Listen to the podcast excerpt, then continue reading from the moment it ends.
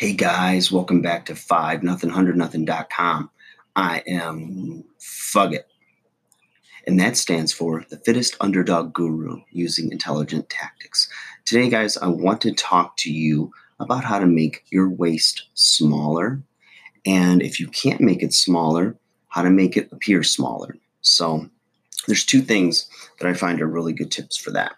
First one, it's not even a tip, but it's an obvious um, way to do that, and that's to lose body fat. So when you lose it overall, it's eventually sometimes people lose it fast on the waist, others takes a little longer. So suggestion from Fugget is to get rid of some belly fat, you know, drop some weight. So first off. Second thing is to do vacuums, okay? So what it is, it's more of like an isometric contraction. And what that means is like tension without you moving the area. Okay. So if you imagine just squeezing a muscle like you're bracing for somebody to punch you or kick you. the way you do this is that you would slowly inhale as much air as you can. And then from there, you exhale as much as possible.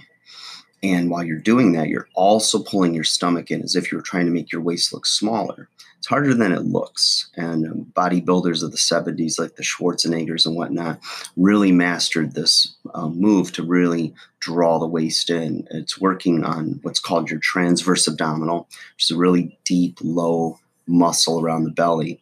And when you get that stronger, it not only helps you with big lifts and protect, to protect your back, but it also acts like a muscular girdle and makes the waist appear smaller.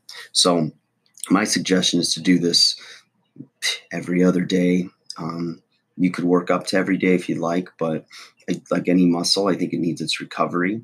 So I would suggest doing it a couple times a week and then maybe work to every other day, depending on the results you're getting. Um, again, they're extremely difficult to try to hold that tight position.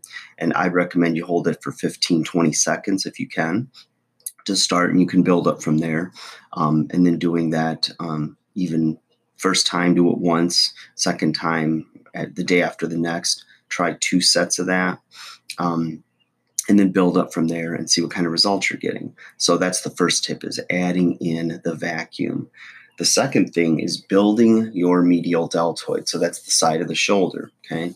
Lateral raises, whether it's with a cable, whether it's with dumbbells, whether it's with resistance bands, but anything that's going to laterally bring that arm up to the side is going to build that medial deltoid. Now, why would that make your waist look smaller?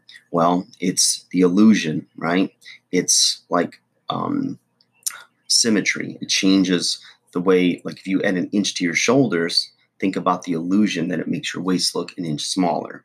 So even if you're thick waisted and you just got bad genetics or whatnot, um, building a little bit of shoulder width, like density there, muscle, is going to make the waist look smaller. So you do those two things, boom, you're going to look more V tapered, and bam, all of a sudden, wow, you look leaner. Your waist looks smaller. Well, it might get, it, it's only going to get so small. Okay. Um, but, you know, without Photoshop, blowing the roof off of it. Um, anyways, real quick tips, you guys. Um, good luck with that. Let me know what you think. Like, subscribe, share, comment, blah, blah. Um, and I will talk to you soon. Have a great day. It's very early. I'm not posting the rock 3:30 in the morning rocking it out videos, but I'm still getting work done. Thank you, coffee. All right, five nothing, hundred nothing. I'm out. Take care.